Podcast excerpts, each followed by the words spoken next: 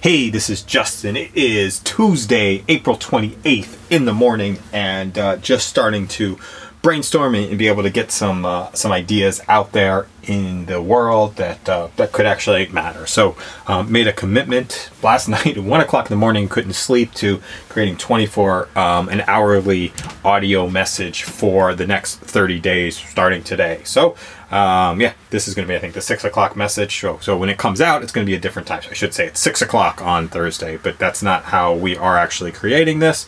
Um, yeah, so just putting that out there. It's the whole idea of being able to have a practice going forward, doing that thing that we're most passionate about, the thing we can do when we're tired, and uh, doing those things that we can do when we don't necessarily want to, to be able to create something that could potentially have a huge impact out in the world. So thanks a lot for listening and have an amazing day.